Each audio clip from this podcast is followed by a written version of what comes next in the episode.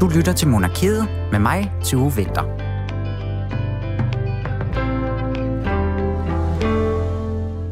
Rigtig glædelig Valdemarsdag til alle jeres skønne lyttere af Monarkiet her på Radio 4.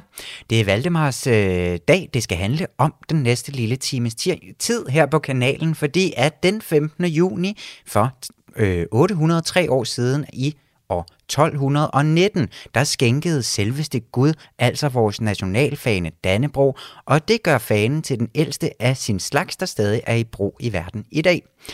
Det var Valdemar Sejr, der i et slag blev reddet af fanen, da den faldt ned fra himlen, og hele den historie, den skal vi altså lige have kigget lidt på i dag, for kan det nu også være rigtigt. I hvert fald skal vi kigge på, hvad historien har betydet for vores nationalfølelse, og det ved museumsinspektør ved Nyborg Slot, Nikolaj Knudsen, en masse om, så ham tager vi altså en snak med inden så længe. Men Valdemar Sejr, han kan ikke løbe med øh, alt opmærksomheden, for hvorfor ikke bare brede det her ud, og så kigge på nogle af de andre kongelige Valdemar, og fejre dem lidt med også. Vi har jo mange store af dem. Så sammen med Christine Sørensen, der er kvinden bag den hæklede kongerække, og jo på den måde meget bogstaveligt talt har fingrene i flere af dem, der hylder vi altså altså alle de her kongelige Valdemarer til slut i programmet. Men allers først, så skal vi blandt andet øh, lige et smut til Norge, og så er der altså også nyt fra Herlufsholm. Rigtig hjertelig velkommen til Monarkiet.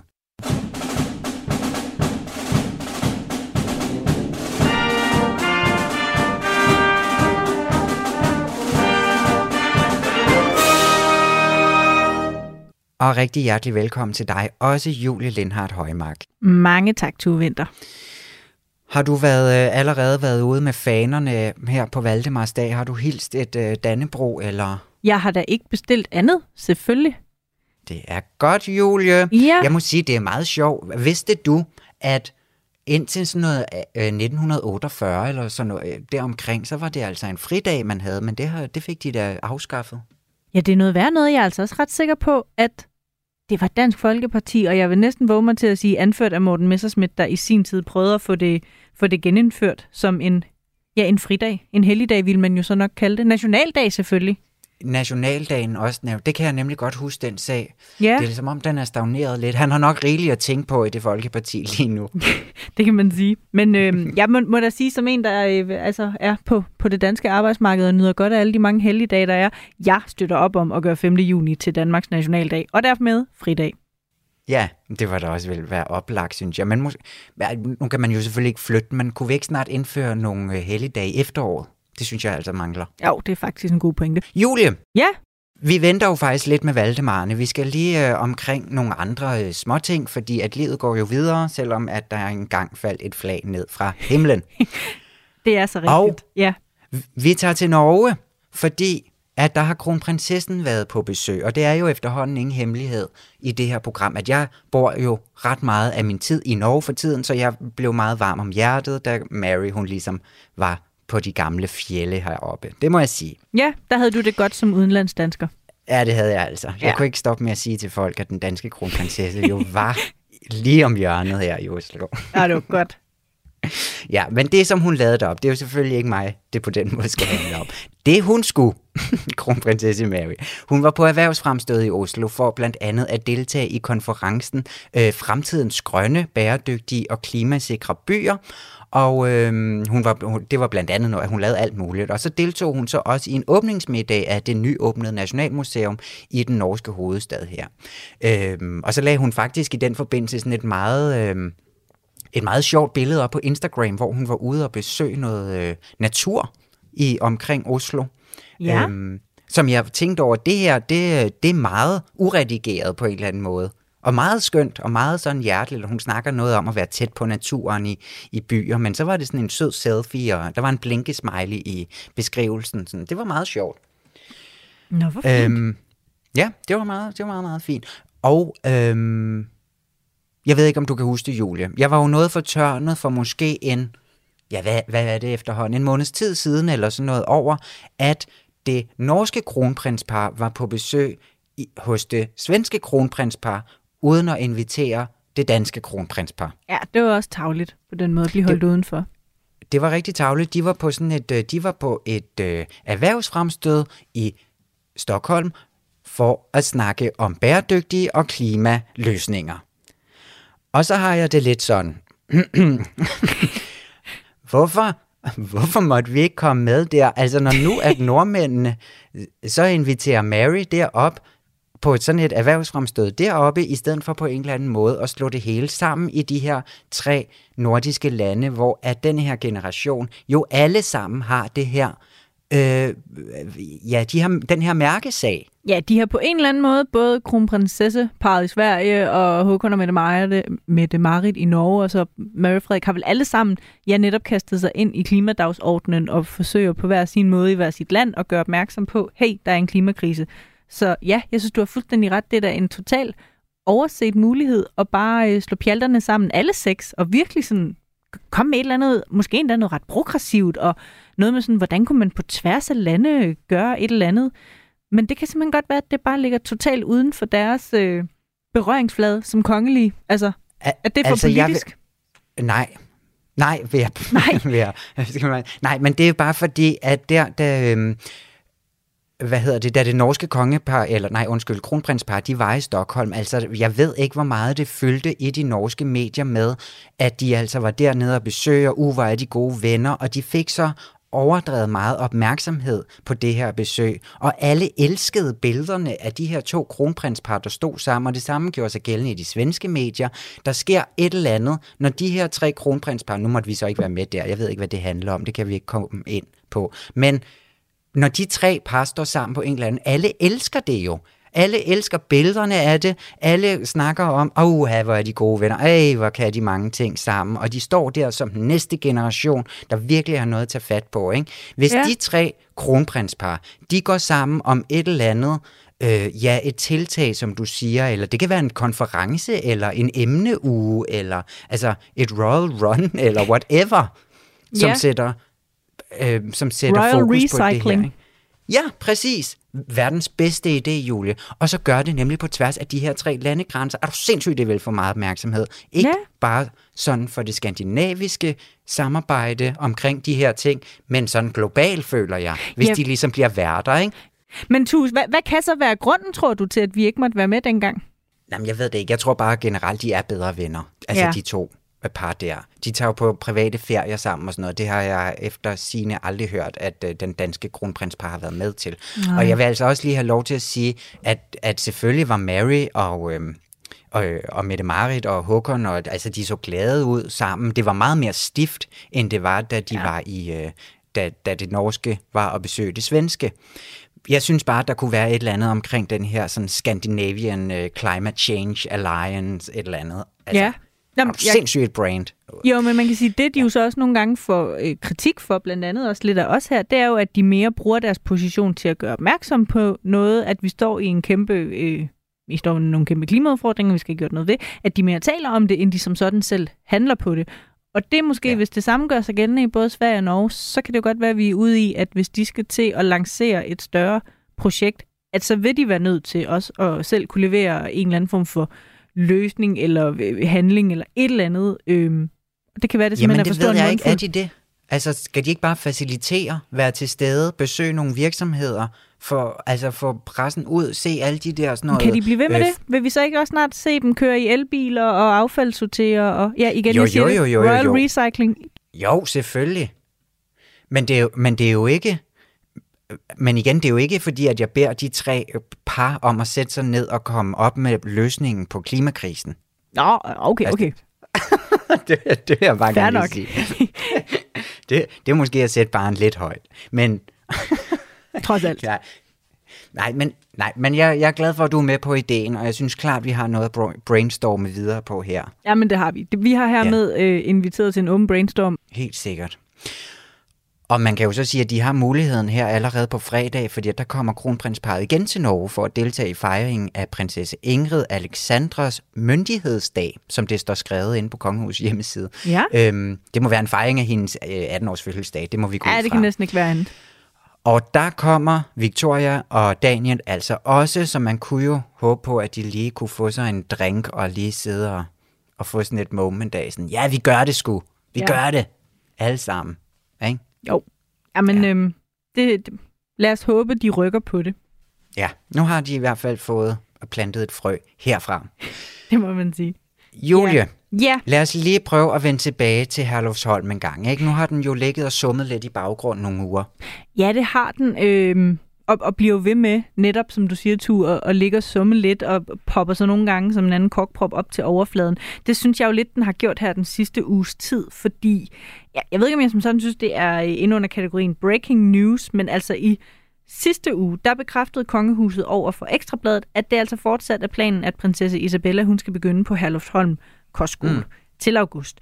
Og det er jo ikke fordi, det som sådan er i modstrid med noget, de tidligere har sagt. Det er bare det her med, at jamen, efter der er kommet alle de her afsløringer, efter TV2 sendte den her meget omtalte dokumentar i starten af maj, så har der været spekuleret i, fordi kongehuset bare er kommet med den her ene øh, officielle udtalelse om, at nu håber de, eller de forventer, der sker en kulturændring, og vil følge nøje med, hvad der sker. Siden da har vi ikke rigtig fået sådan en en klar hoved på blokken, Nå, hvad har I så tænkt jer at gøre? Skal de børn blive der, eller skal de ud? Nu siger de så i et svar til Ekstrabladet, at det, altså, der, der udtaler Lene Balleby, altså kommunikationschefen helt konkret, som det ser ud nu, er der ingen ændringer i forhold til de kongelige børns skolegang. Så det vil jo altså sige, at Isabella, hun skal stadigvæk efter planen starte der til august. Ja. Øhm, og, og jeg synes, det interessante er, at det er i virkeligheden sammenfaldet mellem det her og en anden begivenhed, fordi det er altså kun to dage efter, at Ekstrabladet bringer den her historie, at der kommer en ny, øh, jeg ved sådan noget, omgang med den her Herlufholm-sag, fordi der var flere medier, der i fredags kunne berette, at den tidligere rektor, ham der hedder Flemming Zachariasen, som var rektor fra 2016 til 2019, at han sådan set bakker fuldt op om det billede af kulturen, som der bliver tegnet i den her dokumentar. Øh, det er blandt andet TV2 og Berlinske, der har fået agtindsigt i en samtale, som den her tidligere har rektor tidligere rektor har haft med det, der hedder Styrelsen for Undervisning og Kvalitet. Den har han haft efter dokumentaren er blevet sendt, og via den samtale, som de her medier altså har fået aktindsigt i, kan man se, at han beskriver øh, det, der kommer frem i dokumentaren som, altså, citat, spot on, og ja. at han, ja, hvad hedder sådan noget, også bekræfter, at der er en tavshedskultur og en udstødelseskultur, og han vurderer også, at sager om vold og voldtægter kan være, citat, mindst 10 gange så højt som andre steder. Så altså, alt i alt så tegner han jo virkelig et billede af, at øh, det står rigtig dårligt til på den her kostskole, øh, siger jeg griner, men jo mere fordi det bare, altså, det er sådan lidt absurd i, at, at en ja. tidligere rektor nu går ud og bekræfter, at det vi har set i dokumentaren, det er citat spot on. Og de har jo prøvet at fejre det af indtil videre, eller alle, der har kommet fra den her styregruppe, har jo på en, må, en eller anden måde sagt, at de ikke har været bekendt med det, eller det er i hvert fald noget, de vil kigge godt ind i, fordi at det har de ikke vidst. Eller, altså, ja. Så det her med, at der kommer en fra den her inderkreds, som virkelig har ja, jo været i inderkredsen og siger, at det her, det har vi kendt til i 100 år. Så kan man sige, hvorfor er der så ikke blevet handlet fra hans side? Eller, ja, men øh, ja, ja, man kan sige, nok. det er jo så måske, hænger, kan jo hænge sammen med, øh, at han også siger, øh, altså at han også langer ud efter, at bestyrelsen altså har et habilitetsproblem, fordi der er et stort overlap mellem skolens forældrekreds og bestyrelsens private og faglige netværk. Altså, der er simpelthen for mange øh, mennesker her, der går op og ned af hinanden, og, og måske lidt for meget plejer hinandens øh, interesser, end tager sig af, hvad der er skolens og elevernes bedste. Er jo i hvert fald det, man kan udlægge af det, han siger. Ja. Og det er nok især den del, jeg synes, der ligger pres på kongehuset, fordi Altså igen, jeg er godt med på, at den her, øh, de her historier kommer efter, at kongehuset har bekræftet det med Isabella. Men vi har på en eller anden måde også bare at gøre med et kongehus, hvor der nu på en eller anden måde bliver tegnet et billede af, at de støtter op om et system, hvor en bestyrelse og en kreds af nogle privilegerede forældre kan slippe afsted med at opføre sig så hensynsløst over for nogle unge mennesker. Og der tænker jeg bare, altså, jeg ved godt, at dem, der jo ligesom har været argumentet for, at kronprinsparet ville beholde børnene på skolen, har været på en eller anden måde noget med et hensyn til dens omdømme, men jeg synes bare lidt, vi er nået dertil, hvor jeg er nødt til at spørge mig selv, hvorfor var jeg det hensyn større end det, man kan kalde for altså hensynet til bare at være altså støtte op om nogle ordentlige værdier og et, et godt menneskesyn. Øh, jeg, jeg, synes, jeg synes, det bliver mere og mere underligt, det signal, de sender, hvis slet ikke rigtigt at forholde sig til, at det altså står helt galt til på den her skole. Ja, men det er også vildt nok. Og det er vildt nok, altså man kunne også lidt forestille sig, at det er Isabella, der også sidder derhjemme og skriger ja. lidt og siger, jeg venter ned. Ja. Alle mine venner går der og sådan noget, ikke? Men altså, det ved jeg jo, men ja. Nej, vi kan jo ikke rigtig vide, hvad det handler om. Det er jo det, der er sådan lidt, man kan kun lidt spekulere i det. Men der er bare noget nu, hvor, hvor jeg synes, man kan virkelig mærke, at kronprinsparet bliver ved med at være under pres på grund af den her sag. Øh, altså, vi så det så sent som i går, altså tirsdag, hvor, hvor Mary var på besøg på øh, Haslev Idræts Efterskole, og det var hun, ja, ironisk nok, i regi af Mary-fonden for at sætte fokus på mistrivsel blandt unge. Øh, og her kunne man godt fornemme, synes jeg, når man ser billeder derfra, en kronprinsesse, der virkelig godt vidste, at alle de journalister, der var mødt frem, de var der kun for én ting, og det var for at få hende til at forholde sig til de her øh, nye ting, der er kommet frem omkring Herluf Holm. Og, og det var meget tydeligt, at hun godt vidste, altså hun kan ikke ignorere det, så hun stiller sig op for en pressen og kommer med en udtalelse, øh, hvor hun siger øh, blandt andet, altså Ja, hun starter faktisk med at sige, eller siger på et tidspunkt, jeg ved, at der sikkert er nogen, der vil stille spørgsmål til min rolle som forkvinde for Maryfonden. Øh, til det vil jeg sige, at mobning og vold aldrig er acceptabelt og kan aldrig retfærdiggøres. Det skal bekæmpes og forebygges. Øh, så siger mm. hun også til sidst, og vores arbejde fortsætter ufortrødent. Tak for i dag. Og i det øjeblik, hun har sagt tak for i dag, der drejer hun simpelthen om på hælene og går direkte hen mod sin bil, mens journalister ligesom prøver at råbe nærmest, fordi det er jo det, de kan gøre, når hun, når hun bare går væk. Altså råbe spørgsmål som, men hvorfor sender I så ikke jeres børn på en anden skole? Og lever Herluf Holm op til Maryfondens kodex? Altså helt reelle spørgsmål, som jeg virkelig synes, de skylder et svar på. Og der er ja. det bare, øh, jeg godt kan ære mig over, at vi nu er nået dertil, hvor en kronprinsesse og en forkvinde, som hun åbenbart bruger den betegnelse, for kvinde for Maryfonden, kan stille sig op for en presse, komme med en rimelig kort udtalelse, og så ellers bare sige, men så har jeg ikke mere at sige til jer.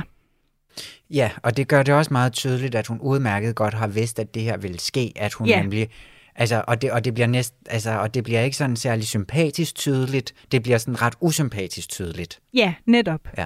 I stedet for bare lige at være lidt åben, og hun bare kunne have sagt ingen kommentar i dag, at vi handler det om den her idrætsskole. Altså det, som hun plejer lidt på en måde at gøre, ikke? Jo, netop. Vi må se, om der kommer noget, øh, noget mere ud af den sag på, et eller andet, øh, på en eller anden måde. Det gør der jo nok helt sikkert. Jeg tror den ikke, den går den, væk lige forløbet, nej.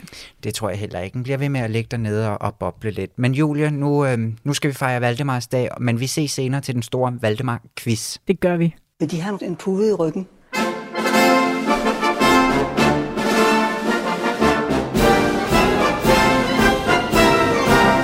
De vil, så har jeg sagtens lånt dem en pude. Åh, oh, det vil jeg vældig gerne have. Øh, hvor, hvor er mine møbler blevet? Nej. Jeg men tror, deres majestæt, det er meget nødt at sidde på en pude. Hvis jamen, det er bestemt ikke Og det er til ryggen, vi tænker. simpelthen for... Oh, tusind tak. Jeg synes, det kunne, jeg kunne se, at de følte dem lidt langt tilbage. Det er rigtigt nok, øh, men jeg troede, jeg skulle sidde på en pude. Det nej, nej, nej, nej, nej, nej, nej.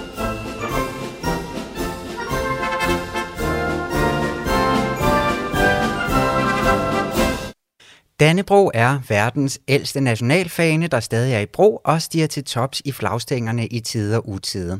Der er ikke mange lande rundt omkring i verden, der bruger sit flag i så høj grad, som vi gør herhjemme, til at markere glædelige og sørgelige og officielle begivenheder. Og her på Valdemarsdag, der markerer vi jo det faktum, at selveste Gud skænkede Valdemars sejr fanen i 1219 i Estland en storslået dag i Danmarks historie, er det i hvert fald blevet til. Det er den her rødvine, rødhvide fane, øh, og ikke mindst modtageren Valdemar, det nu skal handle om, og derfor så kan jeg nu sige velkommen til dig, museumsinspektør øh, ved Nyborg Slot, Nikolaj Knudsen. Velkommen til Monarkiet. Tusind tak. Og vi har jo inviteret dig for lige at finde hoved og hale i den her øh, øh, historie, som jo er noget, lidt af en myte, kan vi måske godt allerede nu øh, øh, afsløre. ja. måske.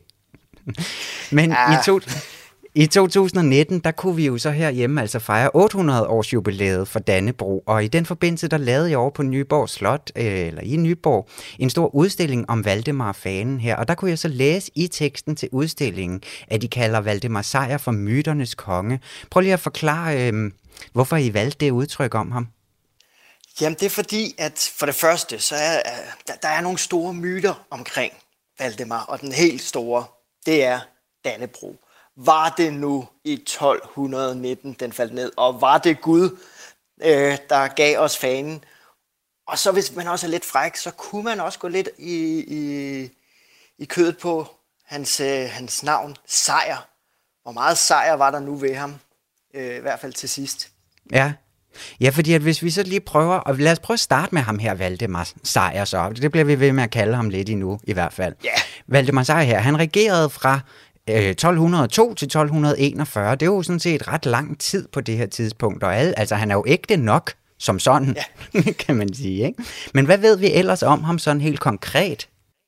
Jamen, uh, Valdemar Sejr, han er søn af Valdemar den Store, øh, som, som nok er mest kendt for de her famøse øh, vintertogter, hvor øh, Valdemar den Store og Absalon ledte den danske her mod de her hedenske vinter og endte med at erobre store dele af, af Nordtyskland. Øh, Valdemar Sejr, øh, han, han starter ikke som konge, han starter som hertug af Slesvig, for det var faktisk ikke øh, meningen, han skulle være konge. Det skulle hans bror, Knud den 6., som mm. bliver konge, men han har desværre ikke nogen øh, børn, så da han dør, så er det Valdemar, der bliver konge. Og altså, allerede inden han bliver konge, da han bare er, er hertug af Slesvig, der viser han allerede, at han kan det her storpolitiske spil. Og øh, det gør han blandt andet ved at spille på den uro, der er i, i, i det, der hedder det hellige tysk-romerske rige, som groft sagt er Tyskland i dag, plus moms. Øh, mm. og, og, og bruger den uro til at få øh, øh, altså Europa store dele af, af Nordtyskland med god gammeldags magt. Øh, og sidenhen så får han som konge også lavet en alliance med pavestaten. Øh, og det, hvis vi sætter det lidt på, på, øh, på spidsen, så medfører det øh, nogle korstog mod Estland, hvor fladet falder ned, ifølge mm. myten. Og, øh, og øh, så, så får han sikret af, af sin ældste søn, Valdemar den Yngre, øh, bliver, bliver gjort til medkonge i, i 1215, som er noget en politisk øh, bedrift, hvis du spørger mig. Øh, ja. Så det, det, det, det er sådan, hvem han er i starten. Ja, så sådan myter eller ej, så er han sådan set en konge, der klarer sig rigtig godt set med sådan øh, besidderiske øjne i hvert fald. Altså han får til, tilrettet sig noget magt, og han kan blive på tronen så længe, og han får noget meget land, og altså han er indflydelsesrig. Ja, det er ja. han i hvert fald i starten. Det er han i starten. Men langsomt, så begynder det at, at smuldre desværre. Ja, men hvis vi så lige, hvis vi så kigger på, hvad der skete i riget under hans tid, altså han udvider det så ligesom, men er der andre steder, hvor at vi ved, at her er det Valdemar Sejr, der har stået bag ved ja, ja, ja. et eller andet. Og hans, hans første kælenavn, det var ikke Valdemar Sejr. Valdemar Sejr kælenavnet, det er noget, der først kommer frem i 1500-tallet. Øh, det, man, man, man kaldte ham i de følgende århundrede efter år 1200, det var faktisk Valdemar Lovgiveren. For noget mm. af det, han også er virkelig kendt for, det er Jyske Lov, og så også hans øh, jordbog, den hedder Kong Valdemars jordbog, som simpelthen prøver at beskrive, hvad, hvad, hvad ejer kongen, og hvad, hvad er der for noget, øh, nogle stykker gods i, i landet. Ja. Og det er så stadigvæk nogen, som vi, altså ja, ja, jyske lov, men den her jordbog og så videre, altså så han har også haft et, Ja, et politisk snille måske også på den måde. Ja, det synes jeg. Og ja. øh, han, han, er, han er god til at spille med de kort, han har i hånden. Mm. Hvis vi så lige prøver at kigge lidt, for det er jo meget godt med alt det fakta her, ikke? vi vil jo gerne tilbage til noget nationalromantik på en eller anden måde, fordi at hvis vi så lige skal prøve at have opfrisket fra historietimerne i folkeskolen, den her historie, som jeg lige kort lavede et referat af, hvordan, hvad, hvordan er det med den her fane? Hvad er det, der sker herover i Estland? Ja, jamen, Kongen, han er på korstog. Ikke mod Jerusalem, men mod de her hedenske æster. Han starter med at erobre Estland, eller øh, Øsel, som er den her store ø i Estland, og så langsomt rykker han længere og længere ind på, hvad vi kan sige, fastlandet. Og hvor Tallinn er i dag, der får han bygget en, en base. Tallinn betyder groft sagt også Danskerborgen. Mm. Og derinde, der, der, øh, der mødes han med forskellige estiske krigsherrer og høvdinge, men det er alt sammen noget, øh, de her æster gør øh, rent takti- øh, taktisk. De prøver at trække tiden ud, så de kan samle flere og flere soldater. Og så den, øh, den øh, 15. juni 1219 angriber æsterne simpelthen for fem sider danskerne. Og øh, det går rigtig, rigtig skidt for danskerne. Og ifølge myten, så øh, er det ærkebiskoppen, han beder til Gud ærkebiskoppen, han hedder Anders Sunesen, og han beder til Gud, og hver gang han har armene op i luften, så går det godt for danskerne. Men når han bliver træt, og armene falder ned igen, øj, så vender krigslykken. til sidst er der nogle munke, der holder hans arme op, og så da de kigger op mod himlen, så falder Dannebro ned fra himlen, og øh, danskerne vinder, og Estland bliver en del af, kan man sige, det danske rige. Ja, og så levede vi lykkeligt til vores dages ende. Ah, Hvis man nu på en eller anden måde stiller sig en lille smule skeptisk over for den her øh, fortælling, om det simpelthen er selveste Gud, der, der skænker Dannebro på den her måde, kan man så, ja, hvad skal man sige, er der, nogen, er der en forklaring, der i nogle ører måske kunne lyde mere plausibel fra, altså omkring, hvor den her fane stammer fra? Kan den knyttes på en eller anden måde til Valdemar, eller er det sådan det pure opspind? Ja, altså... Første gang vi ser Dannebro portrætteret, det er fra en, øh, en hollandsk øh, øh, øh, krigsbog, der viser, øh, hvad kan man sige, øh, våbenskjolde, og den er fra 1380. Hvor, øh, men men øh, selve fanen, Dannebro, det, det hvide kors med, med, kan man sige, en rød baggrund, det har man kendt længe før 1219. Det er blandt andet en, en korstogsfane. Hvis nogen har været nede på Malta, så kan de jo også se, at det er deres flag. Mm. Øh, fyrstedømmet i Frankrig, øh, Savoy, havde det også som deres våbenskjold. Og den tysk-romerske kejser, han brugte det også som en, et korstogsbanner. Så man kendte før 1219. Okay. Og selve den her historie med, at, at kan man sige, korset kommer op i himlen. Øh, hvis man kender romersk historie, så den romerske kejser, der gjorde romeriet kristen, Konstantin, han oplever sjovt nok præcis det samme under et stort slag, hvor Gud simpelthen viser ham korset. Øh, så det er en historie, man har hørt flere gange før. Ja. Men ved man, hvordan den er opstået, og hvordan er den så, øh, hvordan er den opstået i forbindelse med Estland og Valdemar Sejr? Øhm, I 1500-tallet, der sidder der øh, to histori- historikere. Den ene hedder Christian Pedersen, og den anden hedder Peter Olsen. Og cirka samtidig så er de ved at skrive den danske historie. Og de begge to, de støder på, at den her Dannebrogsmyte, det var altså ikke i 1219, det skete. De, de finder begge to en kilde, som vi ikke kender i dag, der siger, at det var ved et andet slag i 1208. Og der kan man så læse, øh, altså man kan nærmest se, at, øh, at Peter Olsen han har sådan skrevet, at det, det kan ikke være rigtigt. Det, det må tage fejl med tiden, så det var i 1219. Og så kan man sige, at han nærmest streger 1208 over. øh, og det er jo så den, den historie, fortidens historiker så har fulgt det her, ja. det skete i 1219. Ja, okay. Men, men så det har også været noget, der har været kendt i 1500-tallet, den her historie. Altså, det er ikke sådan Ja. en... Ja, så det ved man så stadigvæk. Men hvordan... hvor- Hvordan, altså fordi at, altså, måske der også er mange af lytterne, altså et af sådan de kendteste danske malerier for eksempel, det er jo nemlig det her billede af C.A. Lorentzen fra, det er fra 1809, hvor at man kan se den her fane falde ned, og nemlig øh, biskoppen stå og blive holdt op af munke og, og så videre. Altså det er et super kendt billede, og et billede, der er meget tydeligt på vores sådan nationalfølelse om. Og hvordan hænger den her udvikling så fra 1500-tallet, og så måske op til ja, hele vejen i dag med, hvordan at vi bruger det her som symbol og fortælling? Jamen det synes jeg, det er faktisk et rigtig godt, øh, godt spørgsmål.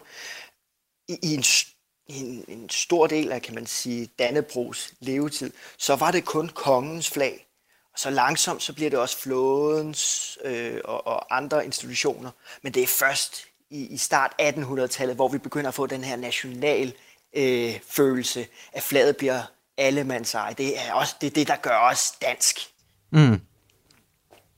Så det, så det er først i 1800-tallet med hele den her nationalromantik, at, at det bliver glorificeret, om man vil. Altså, Ja, det, det, det, det mener jeg. Ja. Øh, ja, fordi, det, altså, så var det, det, det var regentens flag, det var hans. ja, fordi altså, jeg sagde jo også tidligere det her med, at vi bruger jo det her Dannebrugsflag, altså konstant i Danmark, forholdsvis sådan hele tiden, hver gang der er noget, vi skal fejre, og så ryger det på halv, hvis det er lidt så. Altså, det er jo meget integreret i vores ja, nationale forståelse af det hele. Men det er så ikke som, at de tilbage i middelalderen har siddet med små flag i lavkagerne i de små middelalderhjem øhm, på den måde. Altså. Nej, Nej. slet ikke. Slet ikke. Og hvordan er det så blevet udbredt til, at det er gået fra kongens flag til den, altså til den almene danskers øh, hjem? Der er igen, det, der, der, da vi får den her øh, nationalfølelse, især med, med Napoleonskrigene og Englands bombardement af København og slaget ved Reden, og senere 1864, hvor vi har behov for et eller andet, der kan samle os, så bliver det her flag, øh, et, et samlingspunkt. Ja, så det er ligesom sådan en ting, der kommer ind på samme tid som, øh, ja, de her store malerier, af, som vi kan se af sådan nationale helte og ja. sådan noget. Ja, og vores, vores fantastiske historie, at vi var Guds udvalgte folk jo. Ja, Med flaget, ja, der ja. falder ned til os.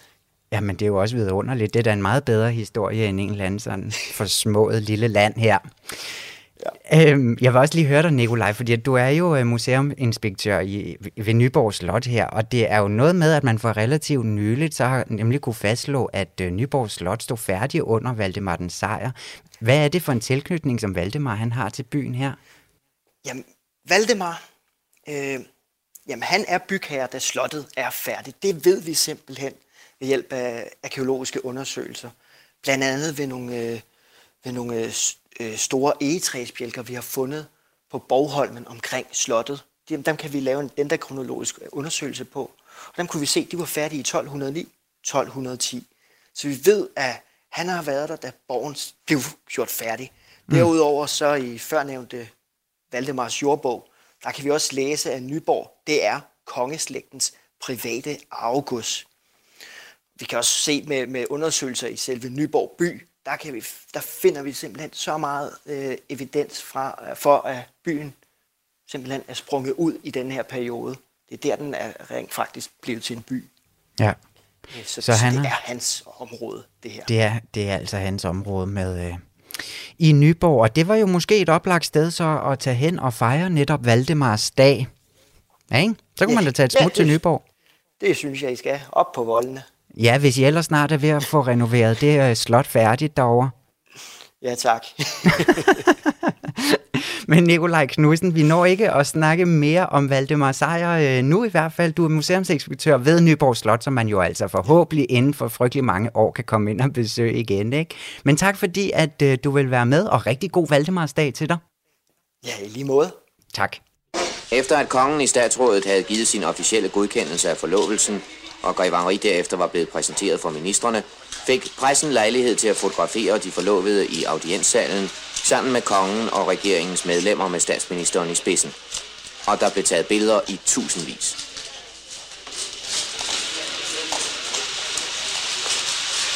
Nu må det være nok. Det er et stort program, der venter. Og vi fortsætter selvfølgelig fejringen af Valdemars dag her i Monarkiet på Radio 4, som du altså lytter til lige nu. Og nu har vi altså fået sådan lidt flere detaljer på plads omkring det smukke Dannebro her, og øh, den egentlige navngiver til dagen, altså øh, øh, Valdemar Sejr. Men hvorfor ikke bare brede denne her dag ud til alle, der hedder Valdemar? Det er et skønt navn, og vi har jo altså også nogle andre konger i rækken med navnet Valdemar. Det skal vi nu, og det skal vi sammen med en rigtig god ven af programmet, nemlig dig, Christine Sørensen. Velkommen til Monarkiet. Tusind tak, Tue. Jamen, så dejligt at være her. Ja, men godt at, øh, godt, at du kunne være med på den her store dag.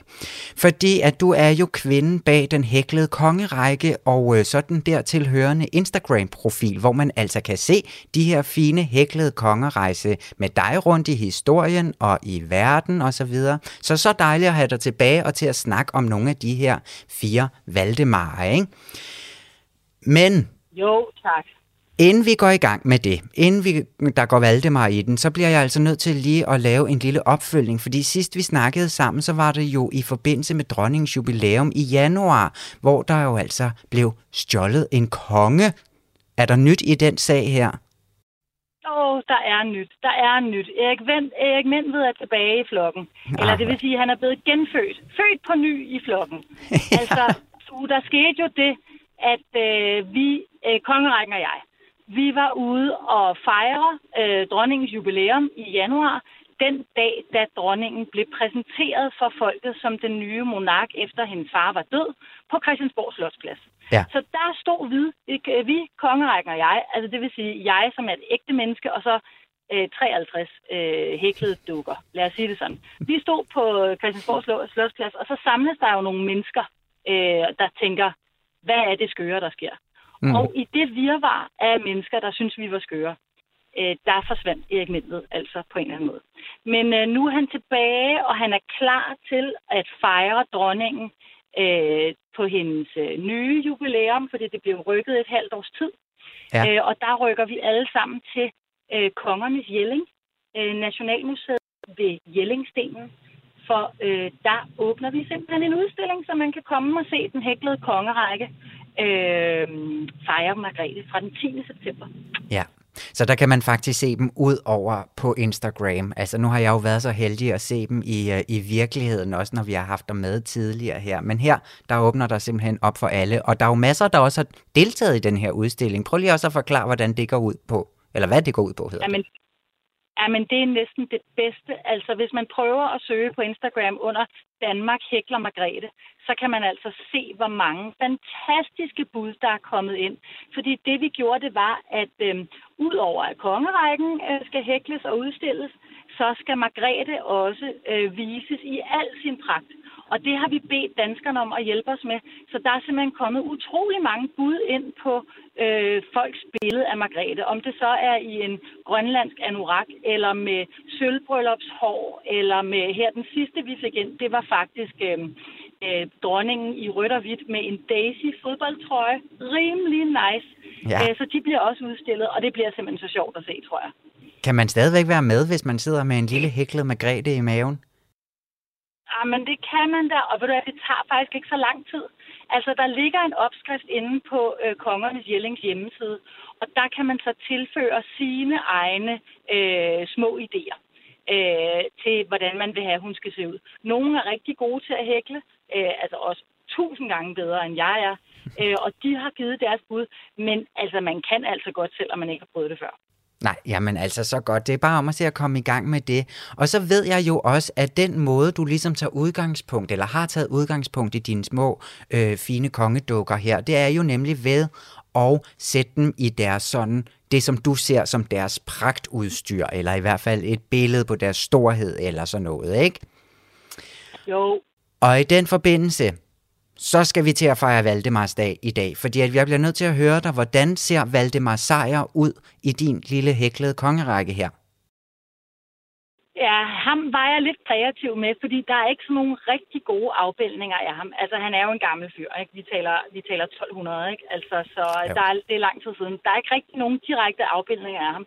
Men der er et maleri, meget fantastisk romantisk maleri af ham fra 1800-tallet, hvor han har en rustning på og en hjelm, og så vil jeg sige, det nærmeste, jeg kan beskrive det med, det er tre ekstremt store røde pomponger på øh, toppen af hjelmen. Ja. Og øh, det har han selvfølgelig også fået som hæklet. Og så har han fået et Dannebrugs slag øh, på. Så når ja. man ser ham fra ryggen, så kan han godt se lidt kæk ud med det her øh, Dannebro. Ja, men det tror jeg da også, han var. Han var der en mand, der ville frem i verden i hvert fald. Det var, det var han jo. Det var, det var han. han. Og I har jo tidligere været ude og fejre Valdemars dag, dig og Valdemar Sejr her. Skal der ske noget specielt i, i år? Uh, I år har vi, hvad jeg sige, en hjemmearbejdsdag øh, på Valdemar. Vi hygger os lidt med, med mindet om dagen øh, derhjemme her i Valby. Men altså, du, du har ret i, at vi har været på top øh, ser i Østersøen, hvor, øh, hvor Valdemar jo slog sine folder øh, utrolig meget. Vi har været på Bornholm. Det var så langt, de kom øh, en omgang. Sjovt nok, så øh, er Valdemars dag jo lige tit tæt på øh, folkemødedatorerne. Så det, øh, det, det går tit op i en højere enhed for os. Men ja. vi har altså også været i Tallinn i Estland. Der, hvor flaget faldt ned. Simpelthen. Sådan. Jamen, hvor var det dejligt, du har taget ham med tilbage der, øh, dertil. Men ikke mere om sejr nu. Altså Valdemars Nej. Det må jeg sige. Fordi at vi fejrer jo Valdemars dag, og jeg har besluttet, at vi breder den ud, og er sådan lidt inkluderende over for de andre Valdemar i denne her øh, kongerække. Ikke? Så derfor, jo. måske vi lige skal få på plads, hvem er det mere, vi har at gøre med. Ikke? Der findes fire af dem i vores kongerække. Er der, er der nogle af dem, som du lige har brug for at fremhæve? Jamen altså, jeg synes, de er alle sammen rigtig fine eksemplarer. En af dem står ud for at være faktisk et rigtig lidt nederen øh, eksemplar. Det er Valdemar den 3. Han var øh, en, en lille fyr, som egentlig bare blev sat på, øh, på tronen i mangel af bedre, og var, hvad man kan kalde en, en stærk marionet fra, fra Slesvig og Meinen. Så mm. Valdemar den 3. Øh, ja, altså i kongerækken, der fremstår han som en, en hæklet lille bitte fyr med en alt for stor krone på, og det tror jeg faktisk også, han var. Det var øh, den, den, den kullede greve, der regerede øh, gennem ham. Men altså, ja. du spørger til de andre, øh, Valdemar, og jeg vil sige, det er virkelig nogle virkelig fede konger. Ja. Altså, øh, jeg er vild med Valdemarerne. Altså, først så har vi jo Valdemar den Store. Øh, det var jo ham, som vi også kender som Svend Knud og Valdemar. Øh, fordi af Svend og Knud fik han øh, hurtigere banen, og så øh, havde han hele Danmark, og så sjovt nok havde han en god ven, øh, øh, Saxo, som også lige kunne skrive en Danmarks historie, hvor at Valdemar blev kaldt Valdemar den Store. Hvor Ja, det sejt kan det være, ikke? Jo, Ja, det er altså, man smart. styr på det. Og så er der jo øhm, så er der Valdemar Sejr, som jo, øh, altså, som vi ikke skal tale så meget om, men som jeg bare lige synes fortjener en plads i historien, fordi han faktisk også er blevet et forbillede for mange andre konger. Altså Christian 4. han var jo kæmpe Valdemar Sejr fanboy. Han mm. ville bare være Valdemar Sejr, når han blev stor. Og mange af kongerne siden har faktisk lidt øh, begrundet hele deres øh, ekspansionsiver øh, til at sige, at vi vil genskabe Valdemar Sejrs rige øh, i- og ude mod Østersøen. Ja, Så, øh, så, så han fortjener altså en plads i, øh, i kulturen, må man sige. ja men det så gør han da det helt bestemt. er jo, så er der Valdemar Atterdag.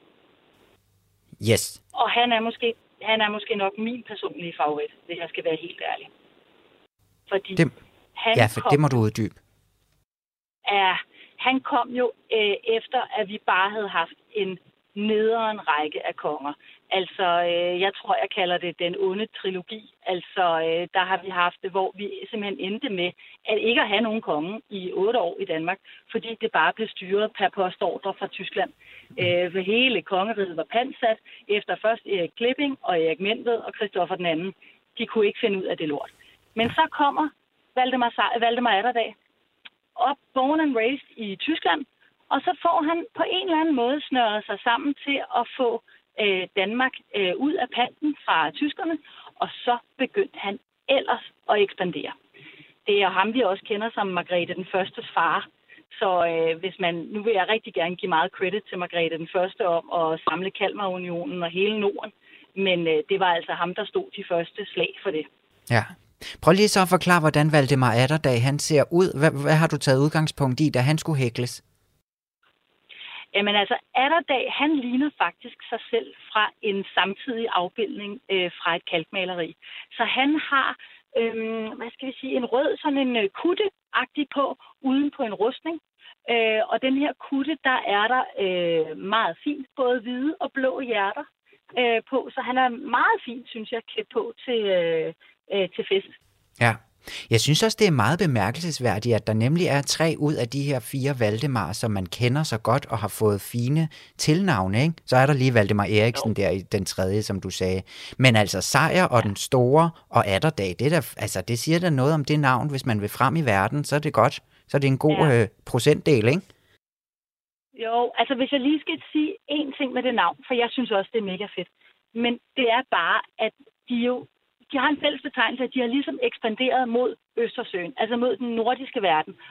I modsætning til for eksempel Knud den Store, som jo gik til England, der er jo bare det, at hvis du i dag hedder Valdemar, og virkelig har tænkt dig at ekspandere mod England, så skal du lige tænke på, at mange nok vil kalde dig Voldemort, ikke? Ja. Altså, så, den er sådan lidt Valdemar på, Valdemar på engelsk. Rigtig fint. Men også har nogle konnotationer af noget, som folk ikke synes er så fedt. Altså ja. Voldemort. Det er rigtigt, og jeg kan også godt lige løfte sløret for, hvad, øh, hvad dagens quiz skal handle om, fordi jeg har lavet en Valdemar-quiz, og der kan man blandt andet lære, det er ikke en del af spørgsmålet, men det kommer faktisk øh, fra Vladimir, som måske også de her dage er en lidt kedelig kondition, ikke? Ja, jo, det er rigtigt, det er Ja. rigtigt, det er rigtigt. Vi kommer over i noget, men jeg synes, vi skal kæmpe for øh, den positive side af Valdemar, fordi der kan vi altså noget i Danmark. Den store Bestemt. sejr Atterdag. Yes. Ja, og vores flotte fane og det hele jo, ikke altså? Jo, jo. Simp- simpelthen Og så skønt. den øh, første samlede Danmarks historie.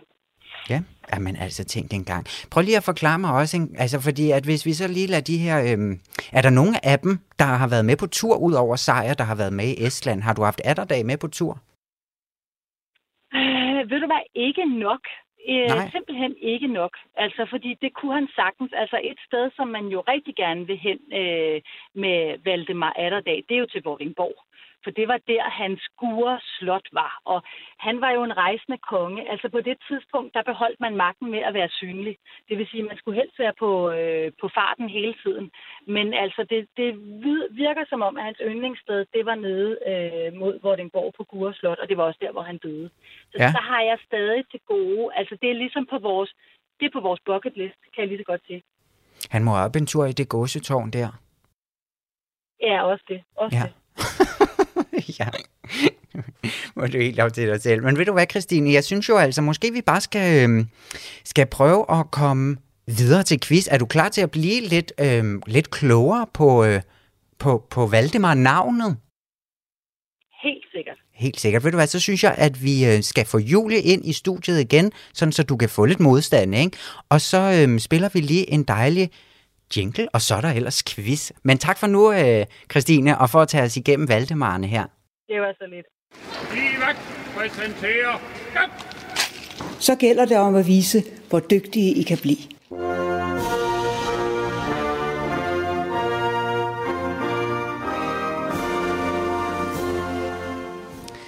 Ja, velkommen tilbage, Julie Lindhardt Højmark. Mange tak, Tu. Ja, fordi at nu øh, får du altså lidt, øh, lidt, hvad hedder så noget, øh, modstand, modstand af Christine i dag, ikke? Jo. Ja, så må vi se. Nu skal I høre her. Vi skal jo quizze i Valdemar navnet, som jeg jo øh, fik, øh, fik teaset lidt for tidligere. Og nu kommer der lige lidt øh, knæstørretal her, ikke? Fordi at øh, i Danmarks Statistiks seneste opgørelse, som er fra i år, så er der 6.511 personer, der render rundt med navnet Valdemar i Danmark. Og det er stadig i stigning, da det er 438 mere end året før. Det er altså mange, der er blevet kaldt Valdemar. Valdemar har gennem nullerne og tierne oplevet en renaissance og har i mange år altså fundet vej til den her top 50 over drengenavne i Danmark, og var i 2021 det 8. mest populære navn. Så det er altså stadig flot at hedde Valdemar, det må man sige. Ja. Ja. Det, det var ikke sådan lige ved at uddø. Nej, ikke rigtigt. Det er på kæmpe opgang, det her. Det har fået en renaissance, må man sige. Jeg, jeg, og jeg kom til, sådan, til at tænke på, at jeg havde faktisk ikke nogen, jeg kendte, der hed Valdemar, som øh, jeg lige sådan kunne, kunne nikke til. Jeg ved ikke, har I noget forhold til navnet Valdemar? Hmm.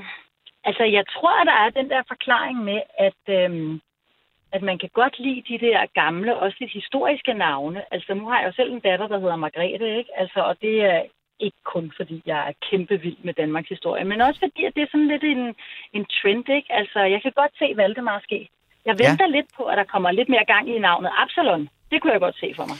Ja, det er som om, ja. det mangler en renaissance. Ja, den synes jeg altså er god. Ja. Men ja. øh, nu har jeg snart ikke flere æggestok tilbage, tror jeg.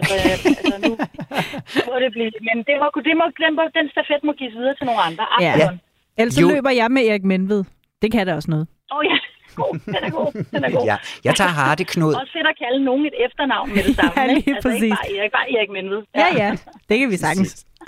Er I klar til første spørgsmål? Ja da. Ja. Det er meget lige til, for hvad betyder Valdemar? Betyder det A, skønhed, ynde og det lysende? Betyder det B, hersker, berømt, stormægtig? Eller betyder det C, from, god og kærlig? Uh. Jeg er nok på den sidste, tror jeg, tu. Ja, du går med C'eren. Hvordan kan det være? From, god og kærlig? Jo, men der er jo mange, der kommer fra den. Det var noget, man gerne ville kaldes dengang. Ja. Så jeg tænker, at det, øh, det, kunne, jeg godt, det kunne jeg godt arbejde med. Ja, hvad siger du, Julie?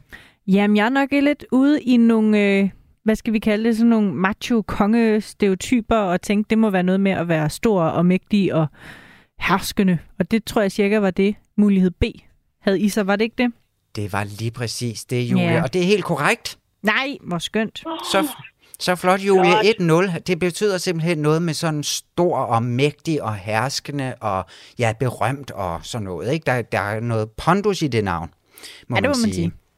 Og jo, manden har da, har da fået et flag af Gud, så altså. Ja, bevares. Det, det manglede det næsten bare. Så han havde så fint et navn. Og det stammer altså fra slavisk og, og navnet Vladimir her, ikke? Og vi kender det tilbage fra 1000-tallet på et tidspunkt, hvor at det blev brugt i samfundets højeste kredse. Og Valdemar den Store, han er en af de første, som vi kender til, der havde det, og han havde en russisk mor, hvis far hed Vladimir, så man tænker, det er der, det kommer fra. Man ved det ikke helt med sikkerhed, men så nåede den retning, ikke?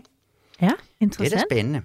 Ja, og nu stæser vi bare videre til spørgsmål nummer to, fordi at inde på KU's hjemmeside, der har de sådan en vidunderlig navnedatabase, og på den side øhm, om Valdemar, der kan man læse om et andet navn, der blev brugt i højere kredse, der kom til Danmark på cirka samme tid som Valdemar. Men altså stadig mangler lidt sin renaissance, måske lidt ligesom Absalon. Men hvad er det for et navn, som man kan læse om på Valdemars navneside? Ja, det er da meget sjovt, var. Er det A. Preben? Er det B. Mogens? Eller er det C. Børge? Vil du lægge for, øhm, Christine, igen her? Uh, den er. Jeg sad og ventede på, at du sagde Knud. ja, Men øh, præcis. Preben, Mogens, Børge, og den er godt nok svær. Jamen, skal vi så gå efter en Mogens i virkeligheden? For der er noget øh, Mogens, altså den var jo meget brugt i både Norge og Sverige, kan man sige. Hmm, jeg tror, jeg går på Mogens. Du går med Mogens. Julia? Ja. Jamen, jeg har slet ikke en lige så god begrundelse. Jeg har bare et inderligt ønske om, at det er Preben. Så jeg prøver Preben. ja. Men Julie, hvad du ønsker, skal du få, for det er Preben. Er det Preben? Det er Preben. Nej. Hvor er det vildt. Det havde Ja. jeg virkelig ikke troet, du. Preben, det var altså et rigtig fornavn, øh, eller fornemt navn tilbage i sådan øh, middelalderen her. Og man ved faktisk med rigtig stor sikkerhed, at navnet Preben første gang blev givet til Preben Podebusk, hvis far arbejdede for Valdemar Atterdag, og på den måde så fik vi lidt Valdemar ind i det Sagde du igen. Ikke? podebusk? Podebusk. Den gode Ja. podebusk. Har det noget at gøre med lidt han af... arbejdede jo... Ja, han arbejdede jo for Margrethe den første. Ja. Og nemlig Valdemar Atterdag også. Jamen, jeg har skiftet mening. Mit barn skal ikke hedde Erik Menved, det skal hedde Preben. Det kan jeg da godt høre. Ja. Preben Podebusk. Ja. Fra 2004 til 2010, der var der ingen, der blev kaldt Preben, og siden 2010, der er der otte personer, der har fået navnet. Så fik vi også lige den med. Ej, Julie, den tager du altså. den- Kan du ikke også få podebusk ind, så? Jo, præcis. Der bliver plads til det hele. så skønt. Skal I have et spørgsmål til? Ja, tak. Fordi at nu rykker vi op til i dag, ikke mere middelalder lige nu. Der er tre personer i den nulevende kongefamilie, der bærer navnet Valdemar. Det er prins Christian, det er prins Felix og det er prins Joachim. Prins Joachim han skiller sig lidt ud her, men på hvilken måde gør han det? Er det den eneste, hvor at man kan finde sådan symboler på Valdemar i monogrammet? Eller er han den eneste, der har en bindestreg, en bindestreg, så han hedder Holger, bindestreg Valdemar? Eller staves hans Valdemar med W? Der er så Jo- mange gode navneidéer til dig, Julie, her. Så Ja, vi- er helt, helt ret. Holger altså, Valdemar. Jeg troede faktisk, du ville køre en, øh, en stumt H på os der, Tue. En Valdemar. Men nej, okay, W. Oha, hvor Ja. søren skulle det W komme fra? Altså, jeg synes så faktisk, at det der Holger ringer en klokke for mig. Jeg er helt... Altså, jeg, jeg ved ikke noget med den der bindestreg, men jeg føler mig ret sikker på, at Joachim også hedder Holger. Så jeg prøver Ja, at gå med den. også på. Ja. Jamen, så tager jeg den med, så tager jeg den med våbenskjoldet, Tue. Ved I hvad, så er der altså ikke noget point, fordi at han staves med W. Bare. Og Det lige er som da- du siger, Christine, jeg kunne simpelthen ikke finde ud af, hvorfor og, og hvor det W det skulle komme fra. Nej. Men altså, vores egen Margrethe den anden har jo også ligesom smuglet et H ind i sit navn. Altså, den første er jo ikke med H. Nej, men det er Nå, noget med, at det stammer fra. Ingrids mor, har jeg læst mig frem til. Ah, At det er en okay, reference til. Margareta derovre. Ja, okay. Ja. Den var god. Den var god. Den Men var altså, nemlig... øh, jamen, ekspansiv navnepolitik, altså de fremtidige generationer hedder måske øh, triple V. Altså, hvem ved? Ja. Hvem ved? Mere, mere, mere, ikke? Jo. Ja, men der er ikke... Tue, Ja. må jeg bare lige få opklaringens skyld? Vil det sige, at Joachim heller ikke hedder Holger? Han hedder Holger, men der er ikke okay. Nogen bindestreg i, er så han hedder ikke. Holger Valdemar. Nej, okay. Nej, så den er god nok med Holger. Det, det havde du helt også være ret et i. langt navn. Ja, altså Joachim Holger Valdemar. Ja. Ja, ja, der er jo et til også, det kan jeg så ikke lige huske, det var pinligt. Pyt. Øhm, pyt med det. Og ved I hvad, venner? Der er ikke mere quiz nu, fordi at, øhm, at, at tiden er simpelthen gået, og Julie, du vandt Ja. så med to point over gæsten i dag. Dig, Ja. Christine Sørensen. Ja. Det gjorde du. Godt gået, Julie. Tak, Christine. Det er jo næsten lidt uhøfligt, men øh, jeg, jeg er nødt til at tage de Ej, sejre, det er jeg kan få i den her quiz. Ja. Jeg går klogere herfra, og du går herfra med adskillige gode navne for, øh, forslag. Præcis. Lige præcis. Det er Og vi går alle sammen øh, klogere herfra. Og Christine Sørensen, hvor var det skønt, at du vil være med i Monarkiet i dag, og at øh, ja, du vil være med til at quizze også. Tusind tak. ja, altid. Og jeg håber at se jer den 10. september i Jelling. Og Vi- der sker der altså fest og ballade. Vi kan ikke vente. Men nu skal vi gøre plads til nyhederne, så tak for i dag, og vi er tilbage igen om præcis en uge og en time. Nu kommer der altså nyheder.